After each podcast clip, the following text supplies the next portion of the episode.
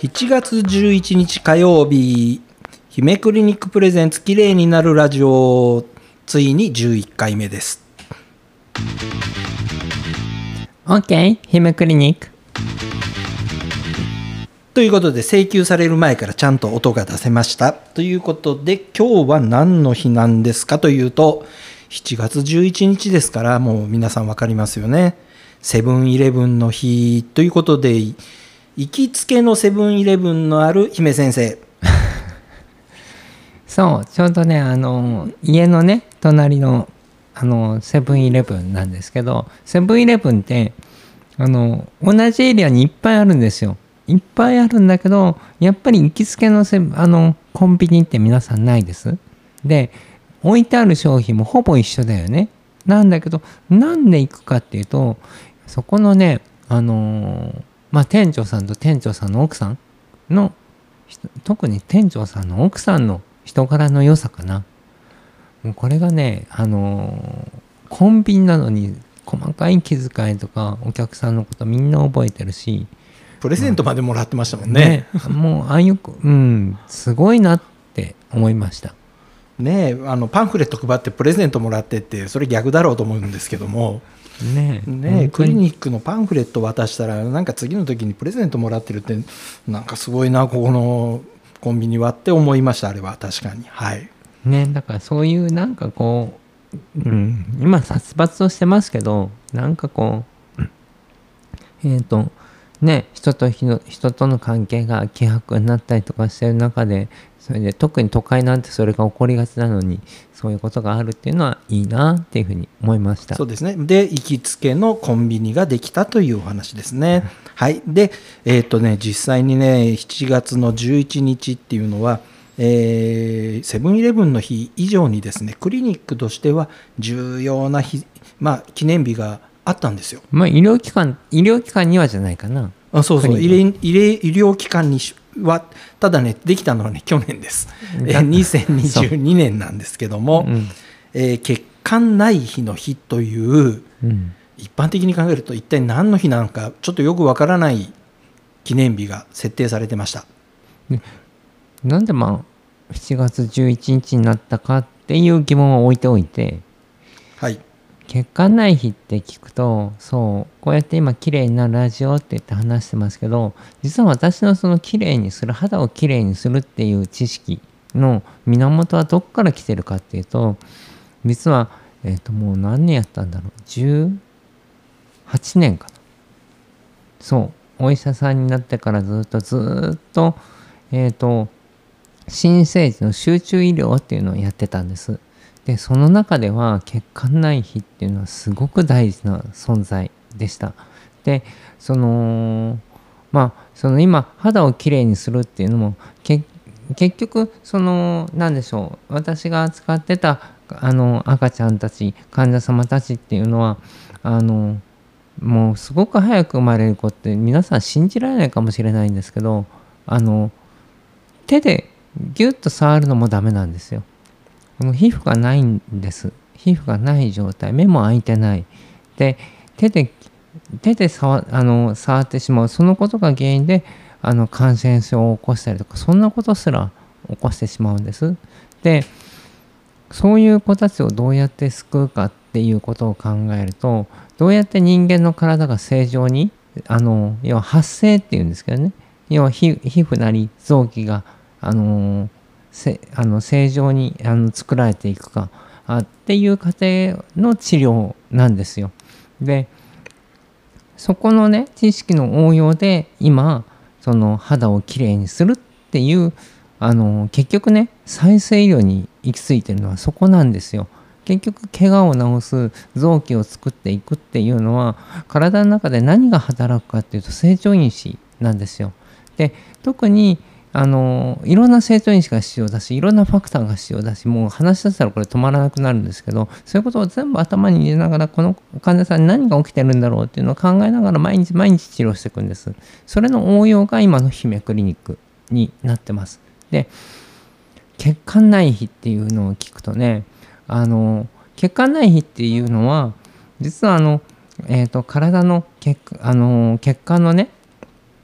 収縮細かい血管、実は太い血管が硬くなる 太くなるっていうことよりも、末梢にある細い血管のところに血管内細胞っていうのはいるんですよ。要は体の組織の細かいところにいるんです。でそこが、収縮したり緩んだりして、体の血流をコントロールしたりとかするし、例えば怪我をした時には血流を回復していかないといけないですから、血管内皮っていうのが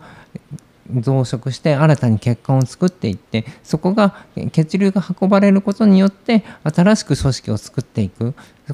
すごく大事な存在の細胞なんですよね。ただ、この細胞は、激しいショックにさらされると不用意なことをすることもあるんです。それをコントロールしていく急性期治療、これが命を助ける治療にもつながってくるし、実は長い目で言うと血管内皮っていうのも老化をしていきます。いつも言ってる糖化ストレス、これも血管内皮に起これば血管内皮の機能は失われていって、動脈硬化なり、体の老化が進むっていうのがもう分かっています。で私がやってたその血管内皮を利用したのは何をしてたかっていうと、ちょっとね綺麗になるなるからちょっと脱線して外れるんですけど、米川さんお医者さんになって初めて、やりだしたのはスタートライン。なんで赤ちゃんの医療やってたかっていうと、人生のスタートラインは平等だろうっていうふうに思ったんです。そこをなんとか平等にしたい。スタートラインはそこから先はねいろんな人生がありますから、いろいろ差がつくこともある。これはまあ仕方ないことかなと思うので、せめてスタートラインは一緒にしたいなと思って新生治療をやったんですけど、そういう中で、例えばさっき話した、今美容医療に激しくも知識を応用させてもらっているのが超早産児、まだ体が出来上がってない赤ちゃんたちの例えば管理の応用で肌がきれいになるっていうのが分かってきたんですけど、そうではなくて、みんな生まれる直前まであと何日で生まれるね、あと何日だねって言ってた赤ちゃんが生まれる時に急に状態がおかしくなって、で低酸素脳症っていう状態を起こしてね、で要は心臓が止まって生まれたりとか大きな障害を残すかもしれないとか、そういう状態に陥ることがあるんです。それを起こした時に何が一番怖いかっていうと、お腹の中の直前までは実は肺の血管は強く収縮していて、肺に血流が流れないようになってるんですけど、生まれた後は肺の血管が開いて、肺に空気が入ってきて、そこで呼吸を始めないといけないですね。生まれる前は胎盤、要はお母さんを介して胎盤で呼吸をしているんですけど、これが生まれる時のいろんなさまざまなトラブルが起きると激しいショック状態になるわけですよね。この時に、肺の血管が開かなくなってしまうことがあるんです。肺の血管が開かないということはどういうことかっていうと、もう生まれてるわけですから胎盤は使えないので肺の血管が開かない、だから呼吸ができない、空気をいくら入れてもガス交換ができない。これをどうするかっていうと、ここが血管内皮を損傷させないようにする治療がまず、低体温療法っていうのもあるんですけど、これは全身に効果が出ます。低体温にしながらとか、あとは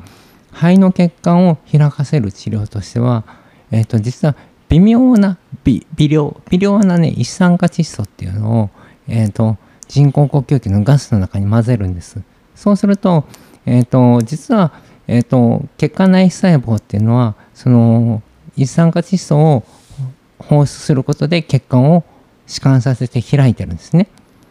でその機能がなくなってしまってるので、そこに対して直接その NO をぶつけること、NO 一酸化窒素をぶつけることで、肺血管を開かせて肺でガス交換ができるようにする。それを、そのリスクが高い72時間48時間から72時間の間、もうほぼもう張り付きの状態で見ながら見ていくと、ああよかったっていう赤ちゃんたちが出てくる。血管内はだから本当に奥が深いです。もうドキドキしながらね話を聞いてたものですから、時間で止めるということができなかったで、まあなぜ7月11日に血管内皮の日になっているかというと、カナダの医学者のウィリアム・オスラーさんが人は血管とともに老いるという言葉を残していらっしゃるんですね。そうなんですね。で、この日がウィリアム・オスラーさんの誕生日なのか、この人は血管とともに老いるという言葉を言った日なのかはちょっと、なんか割とねふんわり書いてあったんで分かんなかったんですけれども、重い言葉ですね。そうなんですよね。今の話聞いてて、人は血管とともに老いる。だから生まれた瞬間は血管内皮がしっかり反応してこの世でね、この地球上でしっかり生活できるようなバランスに変わっていく。で、老いっていうのがまたその血管内皮に関連してくる。で、私が美容クリニックっていうのを定義した時にすごく今悩んでます。はい。今肌をきれいにしていこう、そう思うと結局最初の肌がどうやって作られていくか、臓器がどうやって作られていくかっていう私がやってた新生児医学の知識の応用があります。で、新たに勉強しだしているのは加齢医学です。はい。この2つで説明ができちゃうんですよね。本当に根本の治療ということですね。そうです。原因治療をするっていうことを考えると、はい、ここが大事です。何でも医学は原因治療が大事です。ということでですね、本当に重要なところを話し始めてしまったので、時間配分というのがだいぶ崩れてるんですけれども、とりあえず今日グッドニュースのところだけは押さえておきましょうよ。今回のグッドニュース何ですか？今日のグッドニュースはアンナさんのそうだもうね、昨日ね今一生懸命話したから忘れてた。昨日なんですけど名古屋のねハート FM っていうインターネットラジオの放送局で、先月と今回に続いて、私がゲスト出演っていう形で、お話をしてきました。ほぼ乗っ取りに近いんでは近いんですけども、ゲストっていうよりはノリで出た方が近いかな。だけど楽しくお話できたし、面白くお話できたかなと思ってるのでよかったなと思ってます。自信作だったんですよね。一番、ファーストステップではあるけれども、ショッピングリフトの自信作ができましたという話ですね。それとあとは大事なニュースで一緒にイベントやりましょうっていう話も決まったので。そうなんですよ。旧七夕に、要は姫クリニック2周年移転2周年っていうのをね本当に七夕になったんですよ。で、そこからちょっと旧の七夕あたりでそうね、ハート FM さんと姫クリニックでジョイントイベントを組みましょう。旧の七夕でいろんなイベントが全国行われてるんですけど、それくらいの時期がベストかなとは思ってます。浴衣期待してますみたいなイベントなんですけれども、ハート FM さんのところに皆さん集まっていただいて、時間だとかその辺について、今ね詳細を詰めてますので後日の発表お待ちくださいということで、これグッドニュースもちょっと中途半端になっちゃってますけれども、今日本当に血管内皮の日からスタートして、姫先生がどうして最初にお医者さんになってから何に取り組んできたかっていうとっても重要なところで、プラス血管内皮っていうもの自体が本当にね最後美容のところにまでつながってきてる、腕を磨いてきた世界だよっていう話をしていただきました。ということで最後もう時間来ちゃいましたので OK 姫クリニックということで、皆さんご視聴ありがとうございました。また明日も聞いてください。